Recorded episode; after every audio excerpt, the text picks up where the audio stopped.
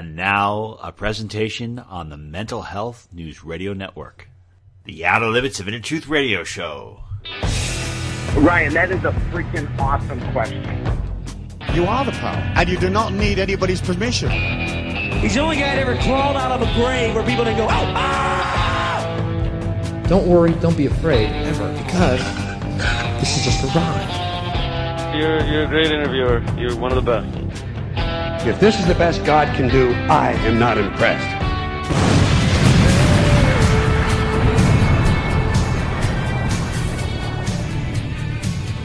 It is an honor to welcome to the show Doctor Suneel Dhand. This individual is not, I wouldn't say your, is your typical doctor in the sense that he doesn't go along with uh, some of the narratives that are out there, which says that there's a pharmaceutical solution to every problem. Matter of fact, this individual seems to be bucking a lot of um, mainstream trends, but I discovered him on Twitter. I found a lot of his posts to be very empowering in the sense that he really believes in personal responsibility. And you can learn more about Doctor Dhand by going to his website at D R D H A N D academy dot com. Doctor Dhand, welcome to our show. Thank you. It's an honor. Thank you for reaching out to me.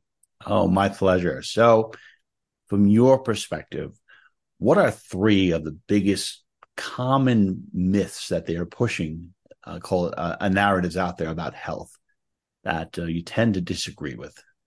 Okay. Well, so many. That's a great question to start Thank off you. with. Well, let me pick three narratives. The first narrative is a very sinister one, which has taken hold For the, for the last, I'd say, twenty years or so. We've gone rapidly downhill. Movement started in the United States, has spread to other parts of the world, and that is a complete disempowerment of the individual patient. Your health is not in your hands, according to the modern mainstream narrative. Your health is your genetics. You, there is no personal responsibility to take charge of your health. If you get sick, so be it. We've got an expensive pharmaceutical cure for you. That is the number one myth, I would say, out there, that your health is not in your hands. They've done studies that have shown that at any one point in time, your health is only about twenty percent of your genetics. eighty percent are your personal decisions. So why on earth the medical establishment is not pushing this more? I don't, well, actually, I tell a lie. I do know why, because the more they disempower people, the more profits they have. That's the number one um, myth out there. The second myth is that everyday medical interactions and everyday experiences in health are really about the health and well-being of the patient. Now, I'm a doctor. Most of my friends, to be honest, are physicians. There's some good doctors out there, and I don't want to label all doctors the same way. And the fact is that we are in a system, most doctors are completely stuck in a system where they are slaves to corporate interests. They are no longer employees of their own business. Like, well, they are employees now of big corporations. Previously, go back twenty years, and they were basically owning their own business. Um, you had much more of an emphasis on smaller group practices. Uh, physicians might be working together in two or three, uh, groups of two or three, and that was it. Now, most doctors are employees of big corporations. So corporate interests ru- rule supreme. And the everyday advice that patients get is hugely tainted by these corporate interests. And it's absolutely out of control in the United States. We can certainly get to later, big pharmaceutical companies and the influence they have. That's the second myth. The third myth, I would say, out there is that the people at the top of healthcare have your best interests at heart. This links to myth number two, but our leaders are an absolute disgrace. I will not mince words. We need a revolution in healthcare. We need to toss our current leaders out, ideally even abolish all of the three-letter agencies, because we have the wrong people in charge. And it pains me as a doctor that wants to do the right thing, that wants to give patient good advice, that the people at the top making rules and running the system are basically in a revolving door with those same corporate interests. So how you can change the system from within right now, I don't know. And I feel very sorry. We're obviously, I'm assuming, going to stick with the United States here. We're both in the U S. Um, I don't know how your average American can really beat the system without first understanding that it's rigged to have them fail, rigged to have them become sick and recurrent customers of the medical industrial complex. And I really mean that. Again, I'm not saying every single doctor or nurse is bad, but we have a really bad system that sets you up for failure from the beginning. Well, I really appreciate your answer, and I couldn't agree with you more. I mean, my primary care doctor, I have some positives and negatives. I would say the negatives, well, positives that if something is really bothering me, I know it can get in right away. The negatives is that I just have to be aware that every time I go there, they're going to spin the wheel of big pharma to try to put me on any kind of medicine. Of course. Quite frankly, it's profitable. That's why they call it the healthcare business. And, absolutely. And when I talk to certain people about this, I go, you know, try to do, I would, I would look for a natural solution. I don't even like taking ibuprofen. Is there any common over-the-counter medicines that people are, that they, they say that are so safe that would actually could have some devastating negative effects that they don't really discuss? Absolutely. I mean, all of them could potentially have devastating effects. I mean, unlikely to happen at very low doses, but the problem is people take these medications in vastly higher doses than they should. And I'm not an over-the-counter medication person. I'm not an any medication person. I, I don't want to be on any pharmaceuticals myself. I'm very glad that it's twenty twenty-three and not seventeen twenty-three. If something goes badly wrong, yes, we can fix things. But these everyday issues, people complaining of just a headache or an ache or pain and popping a pill, I do not approve of this culture by any means. Yeah. If, if it's something really bad and temporary, fair enough. But why? Why do you need to take a pill for every single ache or pain? I don't know, maybe it's because it's profitable. It's really profitable. I mean, I'll never forget when, when at the peak of COVID, when everything is out there, I'm curious, what is your perspective on that? Because uh, some individuals say that it's real. Some people said that it wasn't real, that it, it was just hypothetical. Um, I know that for a fact that I got violently ill in a way that I'd never gotten before. I felt like it was poison. I got I got bitten by a tick about two months prior to my experience with COVID. And in, Sure. It felt like I was poisoned, and that's the only way I can compare the experience. Um, some people have said that I've listened to have said that it didn't COVID didn't pass coast pop. Uh, it, it wasn't able to be isolated in some ways. Mm. So, what is your overall perspective on that, on COVID, and um, how do you think that uh, you know? Do you think it's it was as, the way that it was originally presented to be? Well, I can sum it up in, in one statement. It's a great question. I can understand why some people think it's not real because they don't trust the mainstream media and they think that everything they see on the news is, is B S. I'm a, a doctor who's just about as skeptical and questioning as you can get. Okay. I will sum it up like this. COVID is real, but our response to it was unreal. You got that? Okay. COVID is real, yeah. But our response to it is unreal. So I have worked, I've, I work in, in multiple different hospitals at the front lines. I have been treating COVID for over three years now. I've treated thousands of patients with COVID, and it is definitely a virus which has a very distinct pathology. Patients present in a certain way, and it's a little bit different from other viruses we've seen. We can get into a debate about percentages affected. We knew from the very beginning that certain groups were at risk. The elderly, those with chronic comorbidities, obesity, diabetes, et cetera, they were at risk.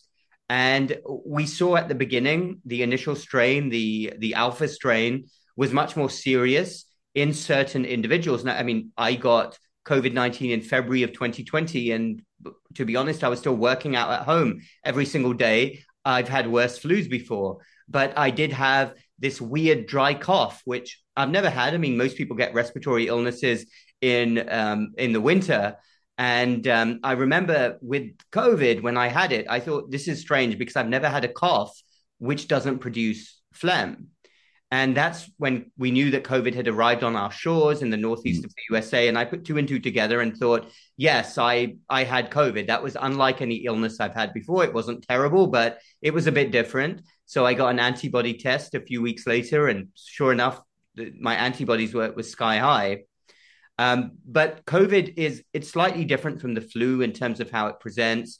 I think that from the very beginning, we should have had a much more reasoned, calm response to it. We didn't need to pretend like the world was ending. For most people, it was a very mild illness. And we knew very early on that it was going to be around forever. The cat was already out of the out of the bag.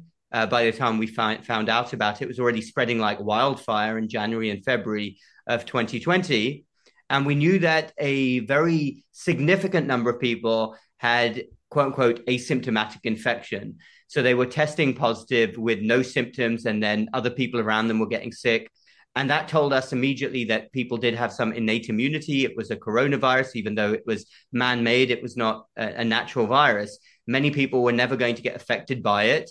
And again, we knew the risk factors from the very beginning. And I did not approve of lockdowns. I did not approve of our initial response in the first few months. I did not approve of uh, vaccines being so rushed, or even when they were rushed out, the fact that they were then mandated and that we were vaccinating children recklessly. That's crazy. In the United States.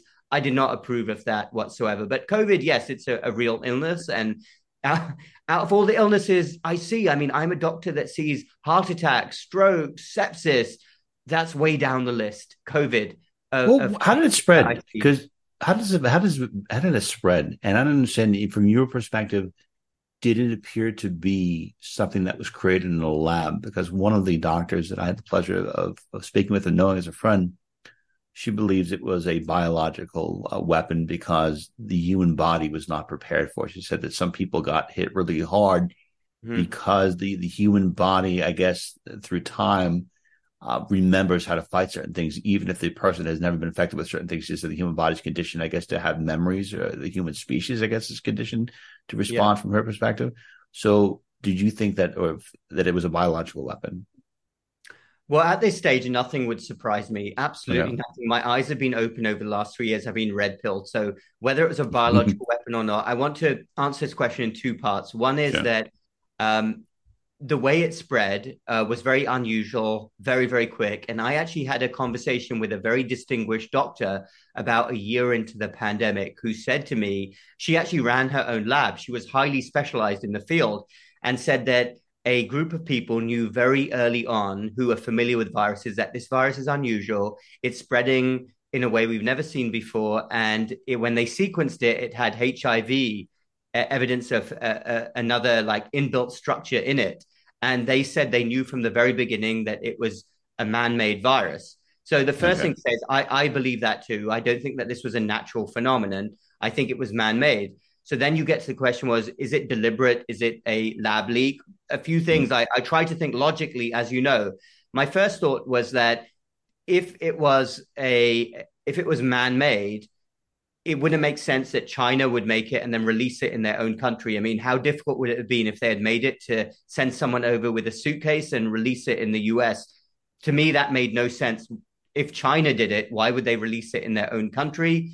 Okay, you can take a step back and say if the goal was mass population control because they knew what they wanted to do, et cetera. I mean, we can we can open that Pandora's box and talk because there's so many other hidden agendas involved. But my own impression is, firstly, yes, it's man-made because of the way it spread, and and we, we how did it spread? By the way, was it um was it through the air? Was it uh, through fluid? Well, and it was one airborne. individual airborne. airborne. Uh, but it spread much more rapidly than a, a natural virus. And my other thought is that if it was a bioweapon, why would they not create something which was worse? I mean, they could create any type of virus. I mean, I got COVID, and as I said, I've had worse flus before. So if they were really, unless the goal was pure population control and making vaccines and benefiting financially, let's just say hypothetically, I, I don't see why a bioweapon would be so mild. Yeah, maybe they they underestimated. They wanted. They thought it was going to be a lot stronger. But you know what it is? It scared so many people into just the worst tyranny I think we've seen in our lifetimes. The fact that you know children being forced to have these face diapers on them, horrible, and in you know U S, all this. Yeah. You know, in the U S, yeah, it's absolutely it's just it's horrible. And I think they're going to bring it back. I absolutely think they're going to bring it back because if you look at the headlines today, they were talking about, well, we're seeing a rise in cases and you know, we're seeing all this other stuff. But just to come to that P C R test created by Kary Mullis, I remember watching some videos by him and he's saying, well, look, you know, you can manipulate the data to say anything.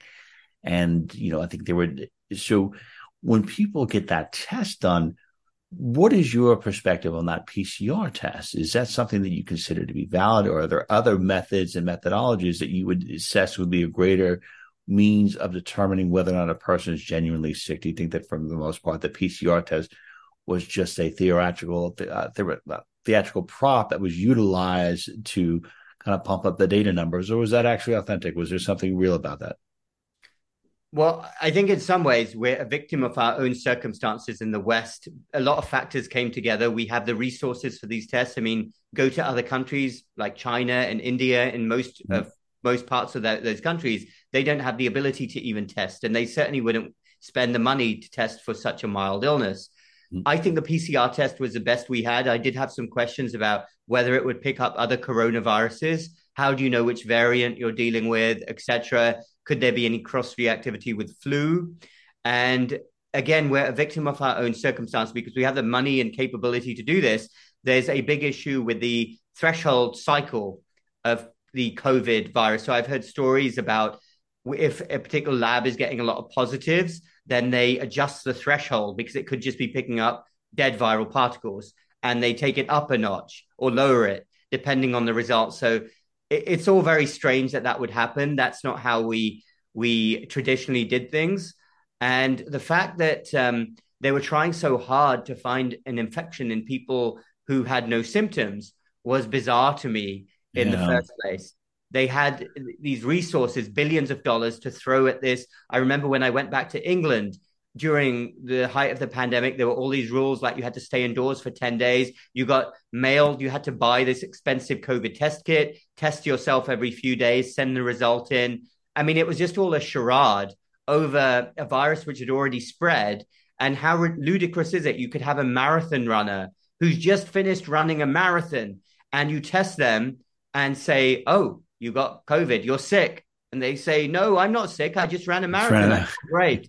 But no, in our world, you're sick. You have an infection. We've never tested for the on this scale, people with no symptoms before. Viruses spread asymptomatically. Everyone knows that. You get a room, put a virus out. A lot of people have strong immune systems. It won't touch them. But if you test them, if you put a swab in their nose, mm-hmm. they will show as having the virus. So where did this come from? This defies all logic in medicine. We've never done this before, where we've gone probing for infection in people who have zero symptoms. So I, I think we misused the P C R test. Again, there were the questions about how accurate it was in the first place. It, it was just all one gigantic mess. To answer your question about whether there's anything else you can do. So I, as a hospital doctor, am more concerned about people who get very sick. So if they drop their oxygen levels, they come into hospital with hypoxia.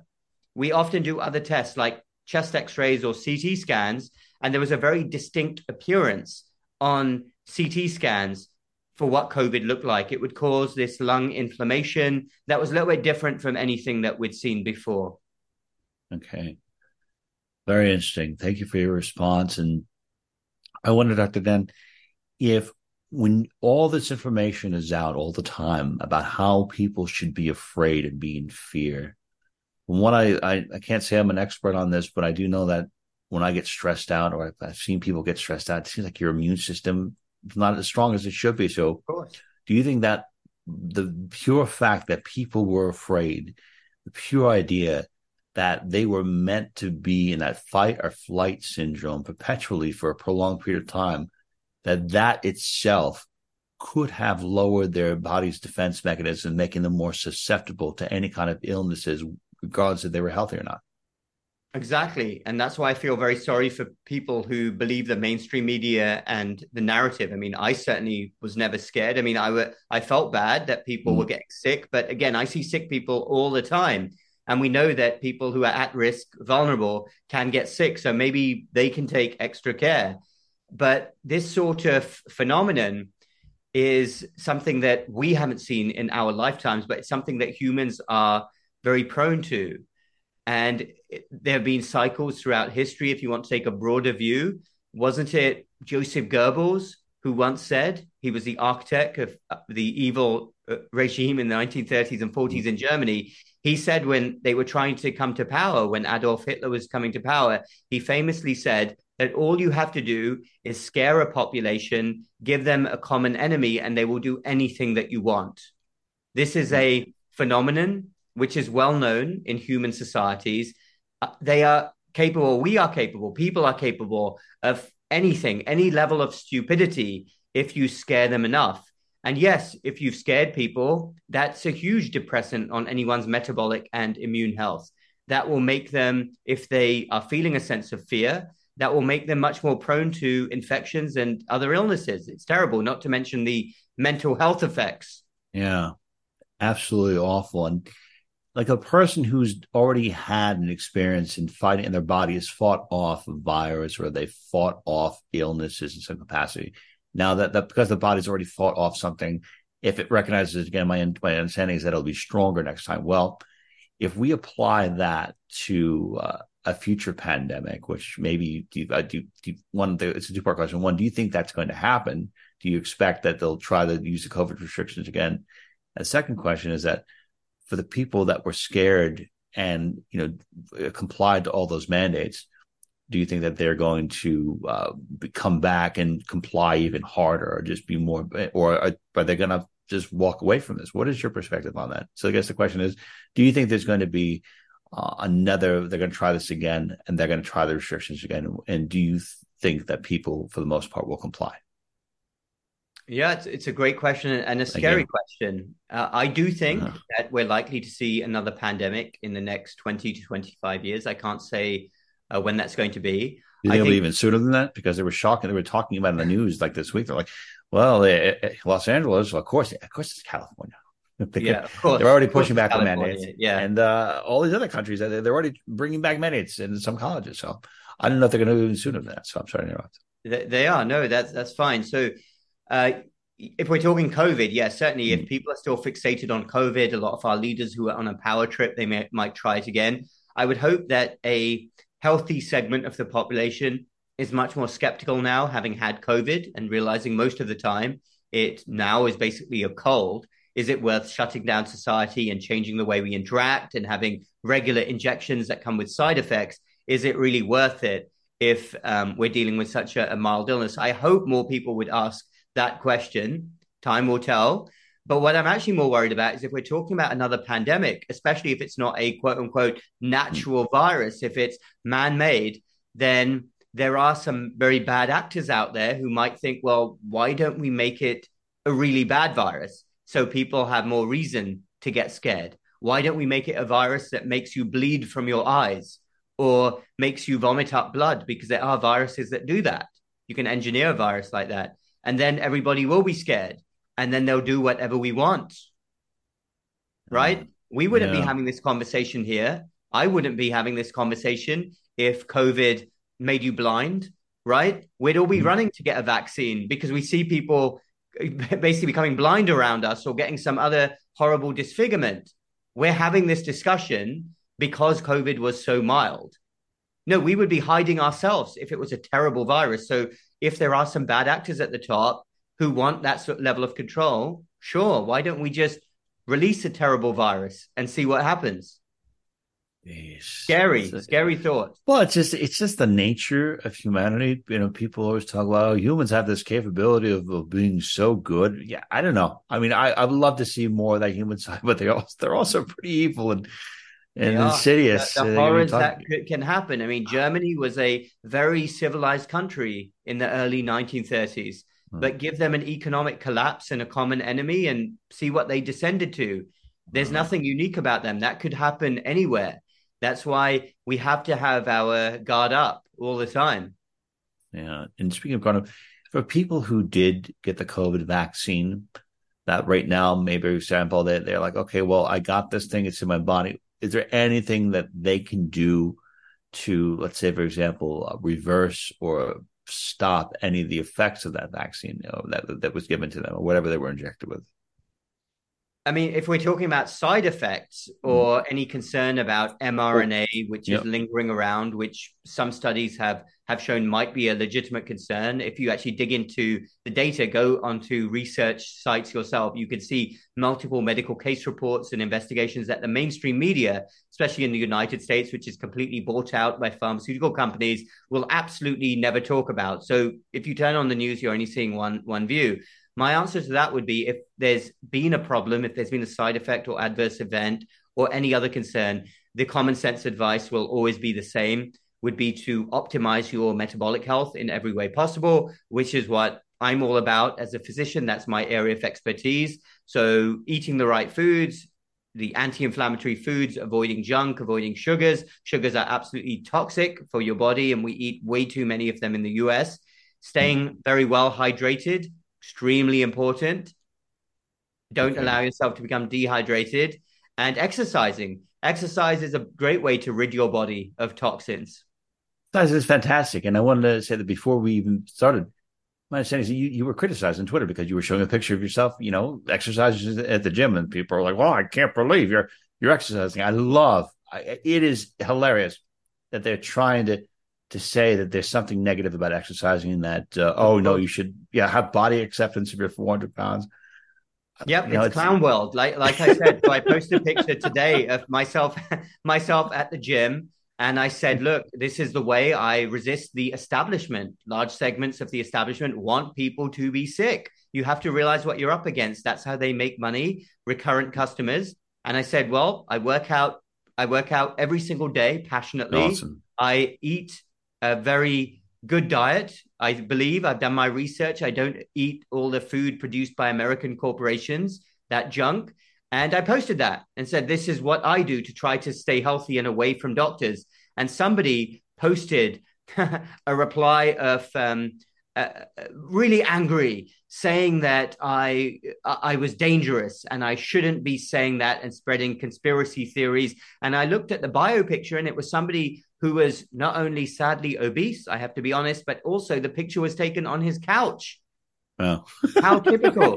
He was actually on his couch with looking very obese. Yeah, and yeah. I'm the dangerous one for telling people to exercise and eat well. This is a level of clownery and buffoonery we're in.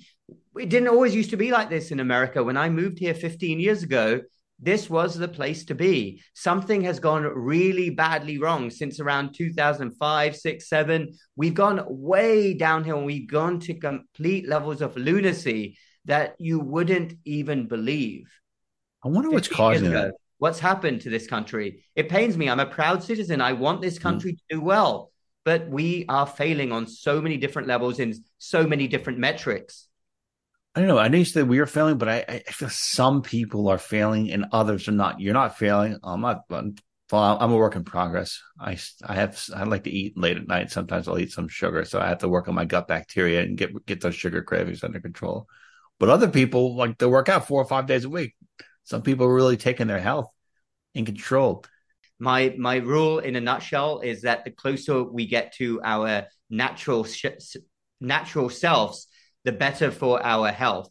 So in terms of eating, that would be a very natural, pure, real food diet, minus the toxins, minus all the processed food that is around us. And to me, that alone should be enough for gut health. If we were in the wild, I mean, if you look in the wild, animals don't have any problems with their gut health because no, they're, they're fine. They're healthy. Of oh, course, good. They're eating natural foods. It's we do it to ourselves. So yes, we can debate all of these things, whether it's a coffee enema or something else. But at the end of the day, you're still trying to put a Band-Aid over something. You haven't fixed a root cause. Medicines, medications in general, or any procedure never gets to the root cause. You're putting a Band-Aid on a problem. Maybe it helps you with some symptoms, but I'm far more passionate about advocating for stopping the problem further upstream. Hey, thank you. I'm, I'm glad you said that, and I'm glad you're, you're really an advocate for that. One person I've come across as a medical professional says that insulin resistance is plays a major role in diabetes, in blood pressure. He says that people who graze all day or just eat or snack all day, they're putting themselves in a bad position. I listen to this gentleman's advice, and I do intermittent fasting right now, so I won't eat for at least twelve or fourteen hours a day. Towards the, it's kind of hard in the beginning, but towards the end of the day, I feel like a, definitely an energy surge. What is your perspective on that? Do you think intermittent fasting is something that people should incorporate or do daily, or do you have a diminishing return if you do it too much to the point where your body maybe adapts to that Um, you know, longer feeding cycle, and do you still get the benefit of insulin uh, resistance? Do you lower your insulin resistance if you do it continuously? Yeah, absolutely. And and whoever your guest was is absolutely right. Insulin resistance, which is a true pandemic right now. I mean, statistics show that uh-huh. seventy to eighty percent of people under sixty may ha- now have insulin resistance. And our grandparents didn't have insulin resistance. Our great-grandparents didn't. It's happened for a reason, because we are eating fake foods that our bodies are not built for. They never will be built for. And they cause these insulin spikes. Insulin is an anabolic hormone. And then you get all of these uh, downstream problems, including obesity. Insulin is a fat storage, fat proliferation hormone. Uh, you get other inflammatory issues. So the question then becomes, whether your goal is weight loss or anything else, you should reduce the number of insulin spikes you have during the day, which is basically impossible if you follow American mainstream culture, sadly, because mm. the entire system is set up for you to get insulin resistance and then diabetes. Intermittent fasting is fantastic. Again, I will come back to the same point of first principles, going back to nature. Animals don't wake up and stuff their faces first thing with sugar. Our great-grandparents never did that. We're eating in a very unnatural way. And intermittent fasting simply takes us back to nature. I mean, cavemen only used to eat once a day or once every two days. No. We're actually designed to do that.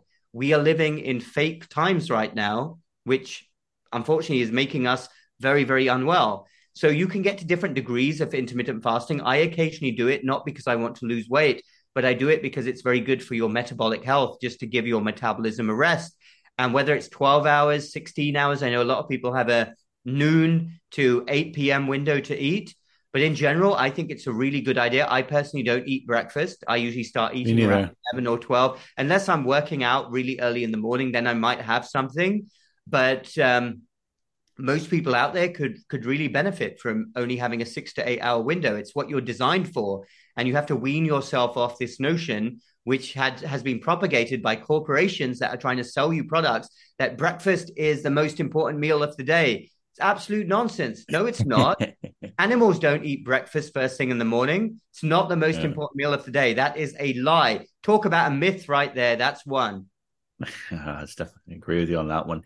Are there any types of antioxidants that you'd recommend people take? We had this gentleman on, Doctor Daniel Amen, and he was a huge advocate of cloves, of cinnamon, of ginger.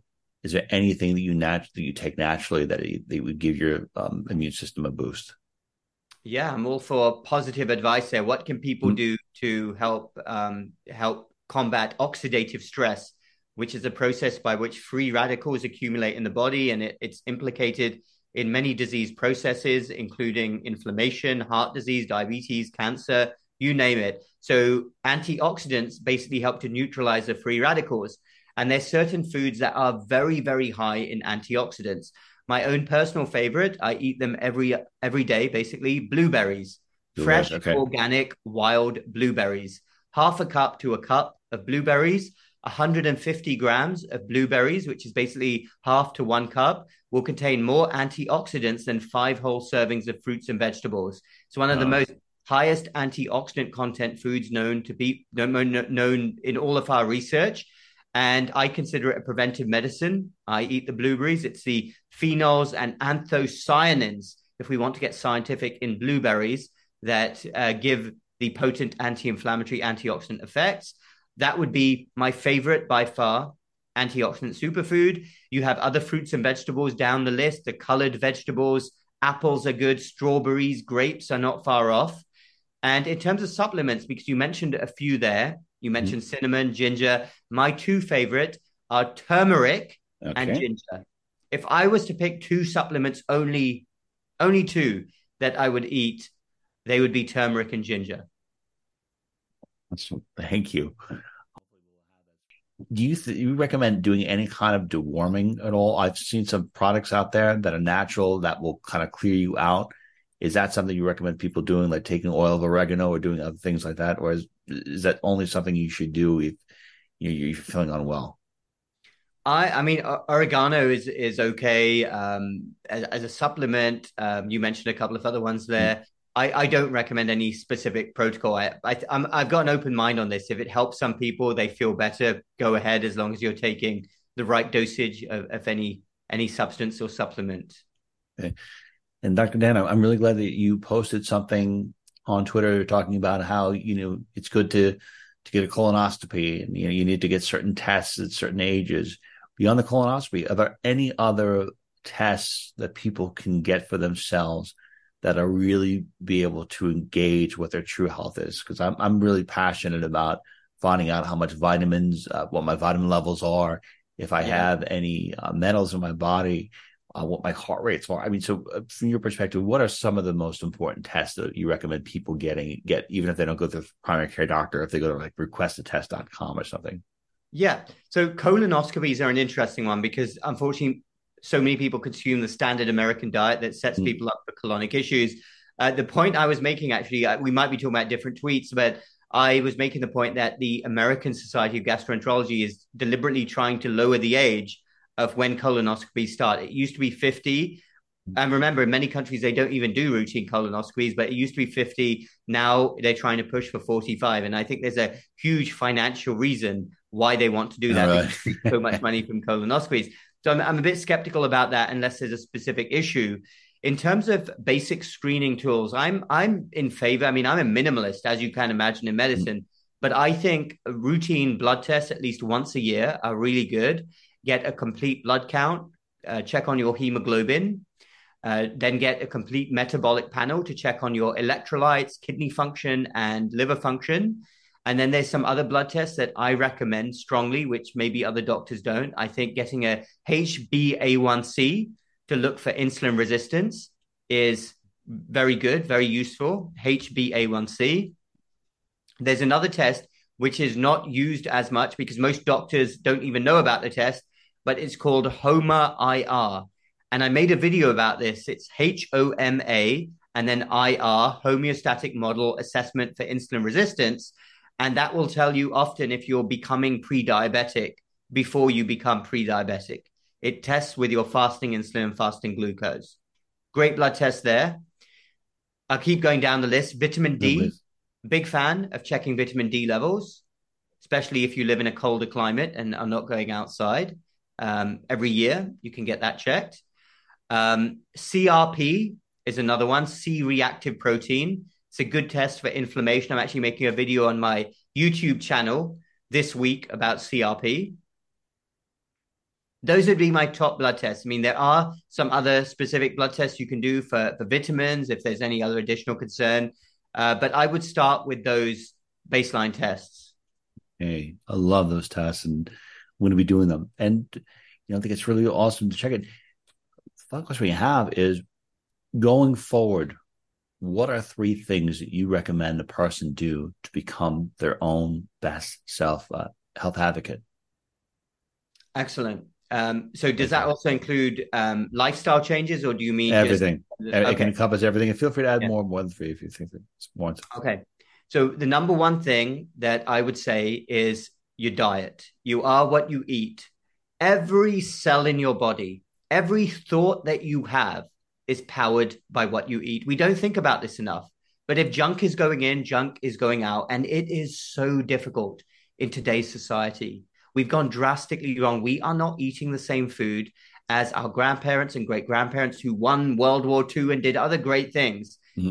We are a nation of sick, sick people, and it's because we eat total junk. So my number one piece of advice is stay away from ultra-processed foods, which also coincides with staying away from sugars.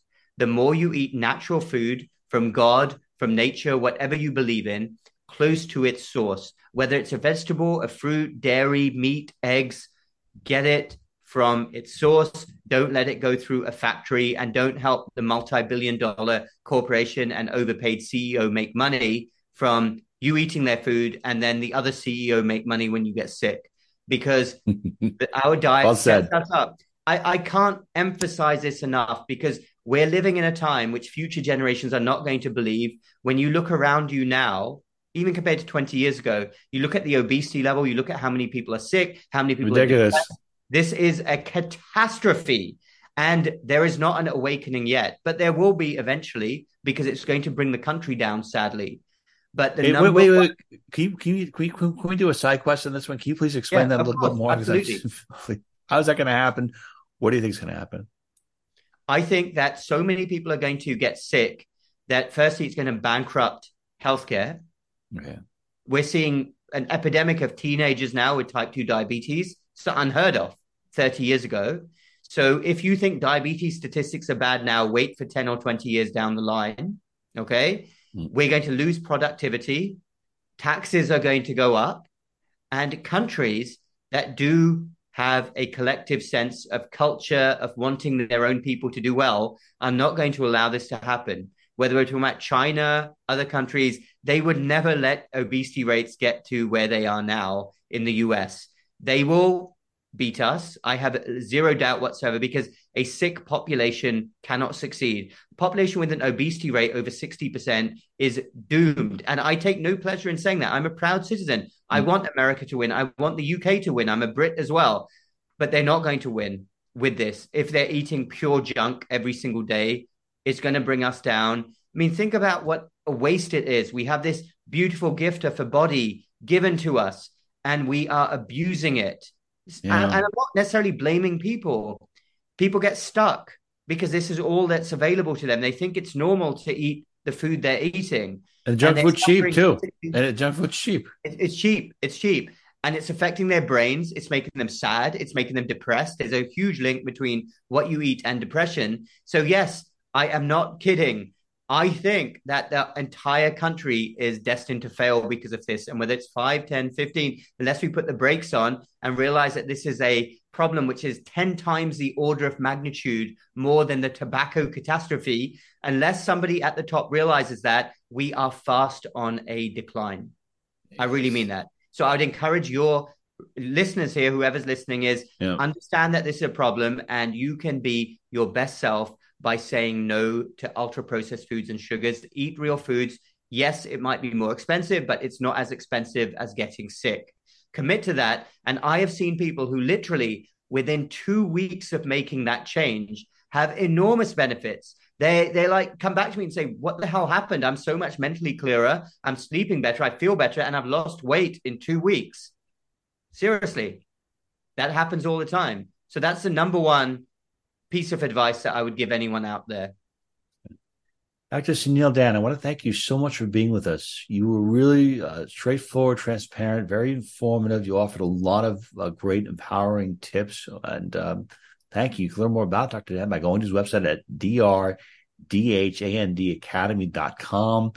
You could sign up for a great membership that he has there. You'll be able to navigate your way through uh, the establishment and make sure you get optimal health tips. Uh, again, thank you so much for being with us today, for sharing your wisdom. Thank you. Great to join you. Okay, everyone, that concludes today's edition of the Outer Limits of Inner Truth Radio Show. Special thanks to our unbelievable guests, and special thanks, as always, to our virtues, Miss Kerry O'Connor, Miss Constance Dallas, and our associate producer, Jenny Lamisa. To learn more about the Outer Limits of Inner Truth, please go to our website at outer limits radio dot com. And till the next time we meet, my friends, I wish upon you an abundance of peace, love, and beers. Take good care, and thank you so much for listening.